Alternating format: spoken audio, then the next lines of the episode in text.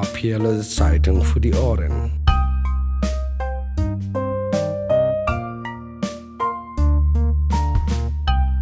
Was ist für dich die papierlose Zeitung? Es ist eine Zeitung für unsere Schule, Autonome Schule Zürich, wo man politische Artikel schreiben kann. Es ist unsere Sprachrohre nach außen sozusagen. Die papierlose Zeitung ist für mich einzigartig, weil sie von unten entsteht, weil sie entsteht durch Menschen, die in den Schweizer Medien normalerweise nicht direkt gehört werden.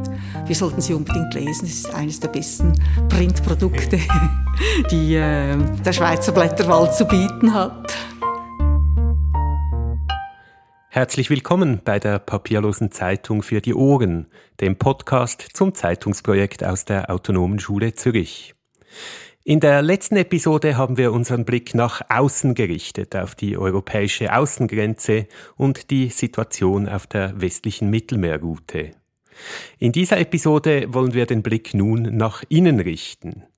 Die Autonome Schule Zürich, kurz ASZ, wird in diesem Jahr nämlich zehn Jahre alt. Grund genug, über die Geschichte dieses Projekts nachzudenken und darüber, wie das Projekt in Zukunft weitergehen könnte.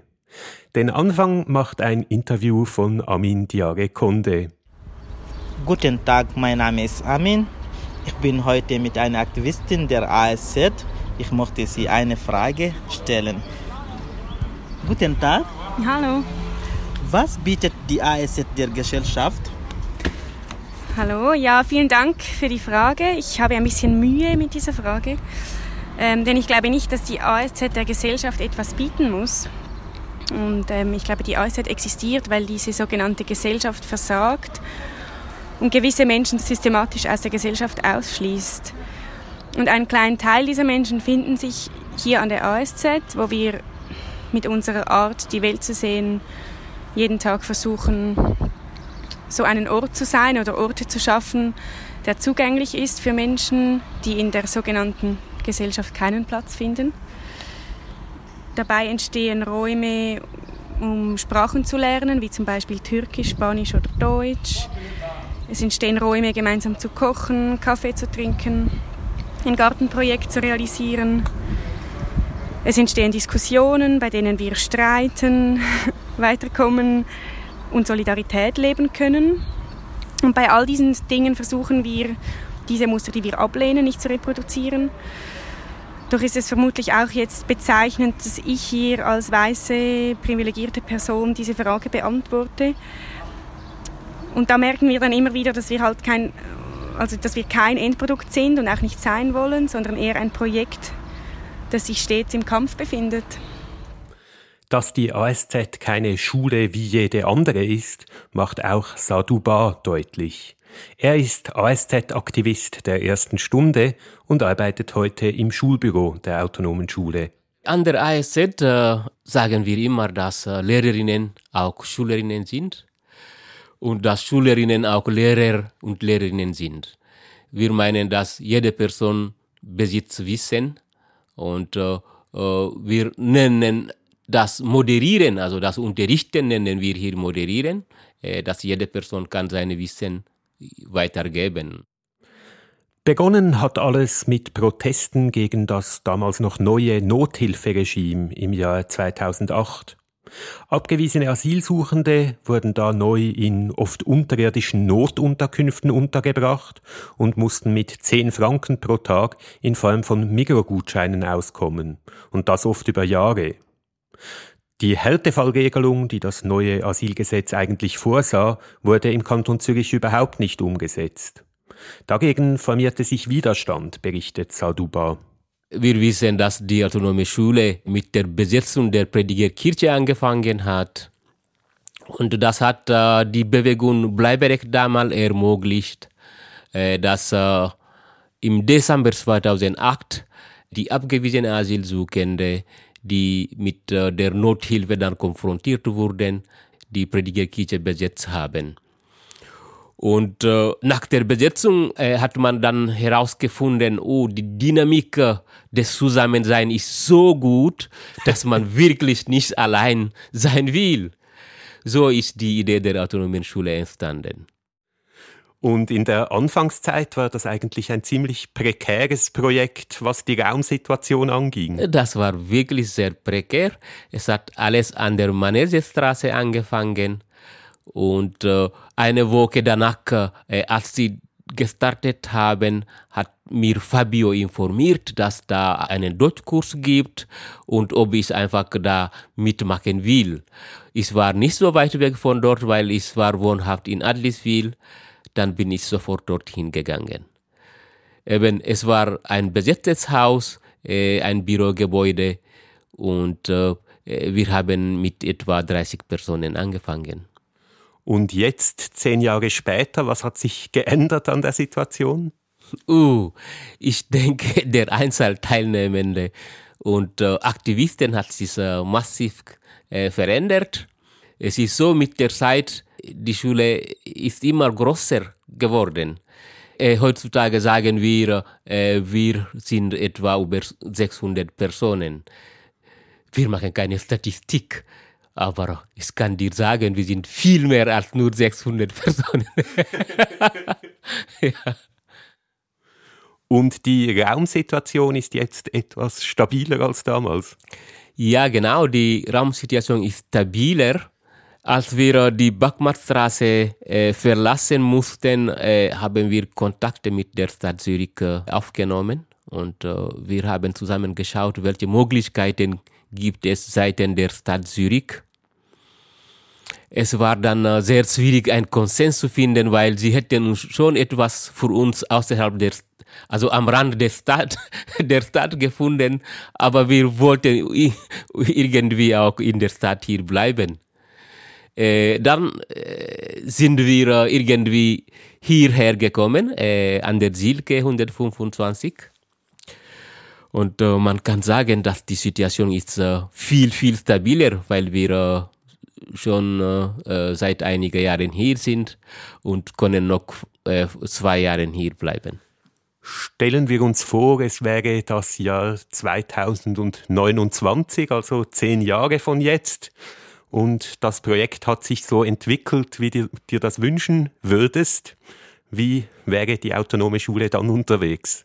Was ich mir wünsche, ist irgendwie ein Haus für die autonome Schule. Ich sehe dann da in zehn Jahren noch eine Schule, wo man äh, auch mehr Sprachen lernt. Nicht nur wie jetzt äh, Deutsch, Englisch, Französisch, Arabisch, Persisch, sondern viel mehr. Äh, ich sehe auch äh, da eine Schule, äh, wo auch vielleicht noch äh, beruflich etwas entstehen kann. Zehn Jahre nach ihrer Gründung ist die ASZ in Zürich eine Institution geworden. Gleichzeitig will sie aber auch eine politische Bewegung bleiben. Und zu diesem Selbstverständnis gehört auch der Kampf gegen Sexismus. In der Gesellschaft insgesamt, aber auch an der ASZ selbst. Darüber hat Ari Suleiman mit einer Aktivistin der Frauengruppe gesprochen. Wie steht es mit dem Kampf gegen Diskriminierung? Also der Kampf gegen Diskriminierung geht immer weiter, sollte immer weitergehen, weil wir werden wahrscheinlich ähm, niemals einen Raum oder einen Ort schaffen, wo, es, wo wir keine Diskriminierung erleben werden, aber das sollte das Ziel sein. Deshalb ist die Frauengruppe in der ASZ sehr wichtig. Wir weisen immer wieder ähm, darauf hin, dass es Diskriminierungen oder auch Sexismus in der Schule gibt. Und um was dagegen zu machen, haben wir ähm, einen zweiten Film gemacht, wo wir ähm, Situationen darstellen, an denen Frauen sich belästigt gefühlt haben oder wo sie sich übergangen gefühlt haben. Und das wird jetzt auch in den Klassen gezeigt und dass wir solche Projekte machen und immer wieder darüber diskutieren, ist sehr wichtig, weil wenn wir Sachen benennen, wenn wir mit dem Finger auf die Missstände, sage ich jetzt mal, zeigen, wenn wir sie benennen, nur dann können wir sie auch bekämpfen. Und ja, deshalb wünsche ich mir natürlich von der ASZ und vor allem auch von den Männern mehr Sensibilität, was es angeht und mehr Diskussionen über das Thema Diskriminierung oder Sexismus. Der Anspruch der ASZ war immer auch politisch nach außen zu wirken und gegen die unmenschliche Schweizer Asyl- und Migrationspolitik zu kämpfen. Ich habe Sadouba gefragt, wie sich die politische Situation in den zehn Jahren seit der Gründung der ASZ verändert hat. Heute, wenn wir äh, die Situation anschauen, es ist nur schlimmer geworden.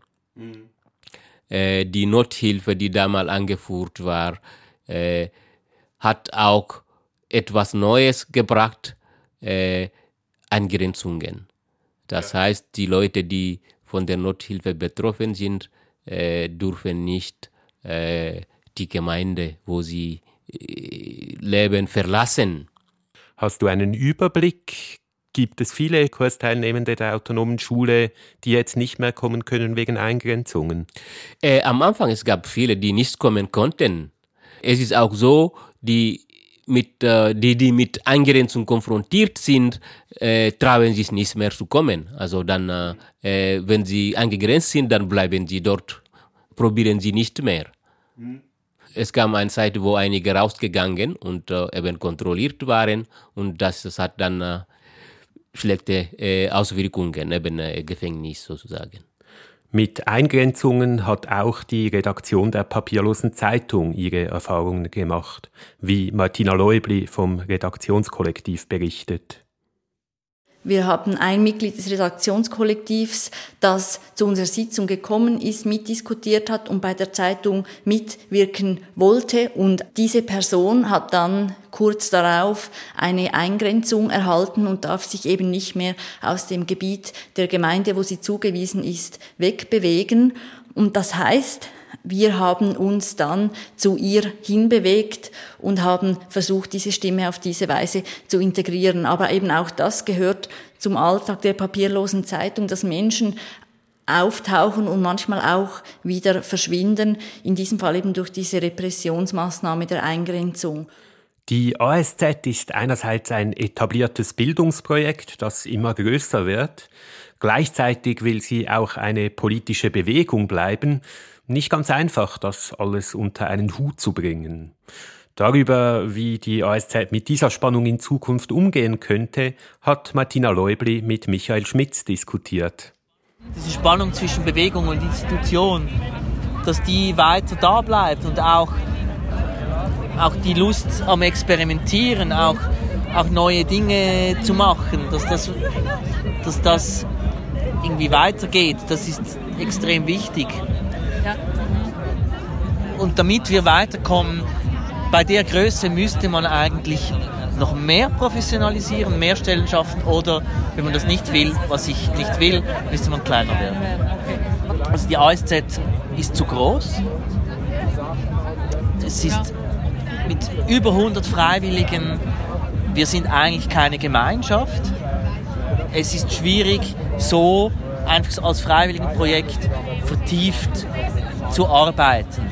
Also Themen sorgfältiger zu bearbeiten, äh, mehr zusammen zu sein, mehr diesen Raum wirklich zu schaffen. Genau, aber das finde ich schon, also das mit dem zu groß, also ich sehe das schon, die ganze Schwerfälligkeit, dass man bestimmte Leute auch nie trifft.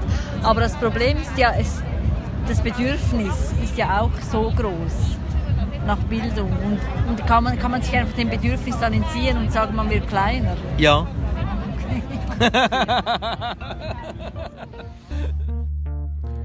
Das war die zweite Episode der Papierlosen Zeitung für die Ohren.